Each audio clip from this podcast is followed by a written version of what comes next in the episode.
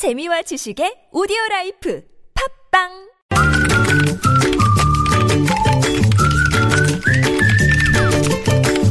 뉴스보다 재밌고 뉴스보다 뜨거운 무적의 댓글 시간입니다.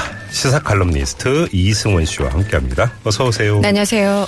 자, 첫 소식이 뭐예요? 네, 오늘 서울중앙지법에서는요, 삼성 이회, 아, 이재용 부회장에 대해서 이 첫 공판 준비 기일이 열렸습니다. 네네네. 이재용 부회장뿐만 아니라 삼성 관계자 총 다섯 명이죠. 네. 일단 삼성 측 변호인은요, 이 피고인들이 공모해서 여러 범죄를 저질렀다는 이 특검의 주장은 사실과 다르다면서 모든 혐의를 전면 부인했습니다. 네. 어, 예를 들어서 대통령과 이 부회장이 독대를 했는데 그 내용은 둘만 아는 내용이다. 음. 그런데 이 것을 어떻게 대화 형식으로 공소장에 적어 넣느냐 이렇게 음. 이제 따지고 들어간 거죠. 네.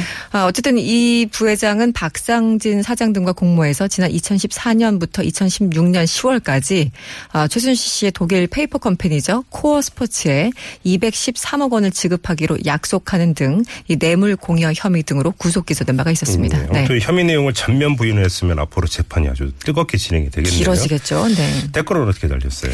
증거가 차고 넘치는데 일단 우기고 보는 건가요? 어떻게 대통령과 같은 수법을 쓰십니까? 음흠. 이런 어, 비아, 비아냥들이 상당히 많았고요. 예. 아, 그렇다면 독일까지 날아가서 말은 왜 사줬습니까? 정유라 씨가 당신 딸입니까? 이런 네. 얘기.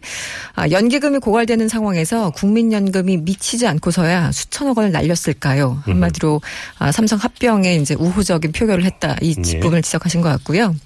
특검이 사실이라면 벌을 받고 이재용 회- 부회장 측이 사실이면 무고죄로 고소해야 됩니다. 뭐 이런 네.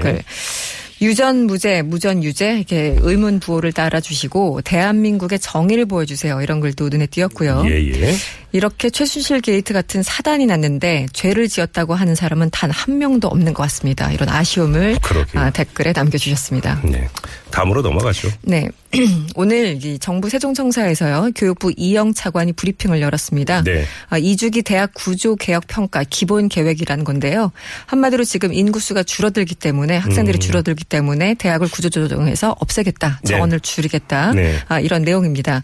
일단 오늘 2018년에 실시하는 2주기 대학 구조 개혁 평가에서는 하위 50%에 속하는 대학의 정원을 집 중 감축할 계획입니다. 네. 그래서 평가가 안 좋은 최하위 대학은요 기능을 전환하던가 음. 폐교와 같은 퇴출을 적극 추진할 예정인데요. 네. 아, 결국은 이렇게 되면은 지방 대학이 아, 주 타깃이 될 것은 아닌가 이런 우려가 나오는 것도 사실입니다. 예, 예. 어쨌든 여기서 이제 2주기라는 것은 1주기, 2주기, 3주기 할 때 그 2주기를 말씀드리는 건데 네. 2017년 부터 2019년까지 일단 5만 명을 감축하고 네. 정원을 감축하고 아, 3주기인 2020년부터 22년 까지는 음, 7만 명의 정원 감축을 목표로 한다는 게 음. 오늘 정부의 아, 브리핑 요지였습니다. 3년 단위로 이제 그 계획이 짜지는 거군요. 네, 그렇습니다. 자, 댓글은 어떻게 달렸어요?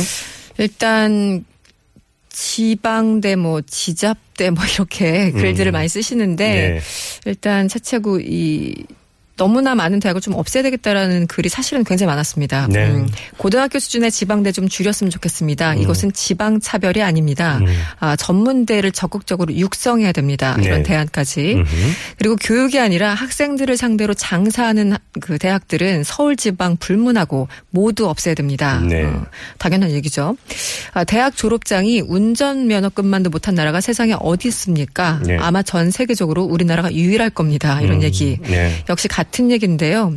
대학 진학률이 80%인 나라는 전 세계적으로 유일무이하게 대한민국밖에 없을 겁니다. 네. 이런 음, 글들 많았고요. 네. 어, 역시 대학의 최소 반은 없어져야 됩니다. 그래야지 젊은, 젊은이들이 사는 길입니다. 대학이 날개를 달아주는 게 아니라 오히려 발목에 족쇄를 채우고 있습니다. 네. 어, 어떤 분은 등록금 너무 비싸요. 뭐 이런 글도 상당히 많았고요. 음, 네. 음, 부실대학 정리해서 쓸데없이 재단 배불릴 필요 없습니다. 정리하면 제발 나머지 우수한 지방대학에 집중적으로 어, 비용을 어, 자금을 지원해 줬으면 좋겠습니다. 예, 이런 예. 글도 있었고요. 예.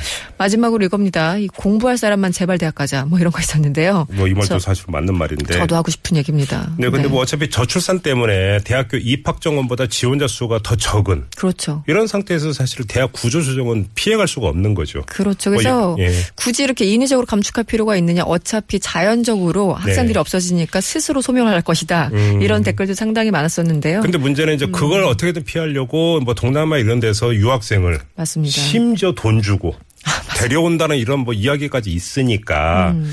인위적인 구조조정의 어떤 그 현실적인 필요 이런 것은 어느 정도는 또 인정을 할 수 있을 것 같은데요. 음. 그러면 문제는 대학 구조를 어떤 식으로 바꿔 가는가라고 하는 교육부의 철학이 있느냐. 방향이 있느냐 이게 문제 아니겠습니까? 그렇죠. 그러니까 평가 기준들이 여러 가지 있는데 뭐 학생 수가 얼마나 되냐, 교수가 얼마나 되냐 여러 가지 평가 기준이 예. 있는데 양적 평가만 하니까. 그렇죠. 그리고 지금 뭐 사드 때문에 중국 관련해서 여러 가지 소식이 나오는데 실제 일반 그 일부 대학을 보면은 중국 유학생들이 뭐 대부분의 학교도 상당히 많다. 뭐 이런 네. 얘기까지 들리는데요. 그러니까요. 여기에 대해서 어떻게 정리를 할 것인지 음. 좀 명확한 기준이 있었으면 좋겠습니다. 그러게 말입니다. 자, 무작위 댓글 이렇게 마무리하죠. 수고하셨어요. 네, 고맙습니다. 네, 시사 칼럼니스트 이승원 씨였습니다. Thank you.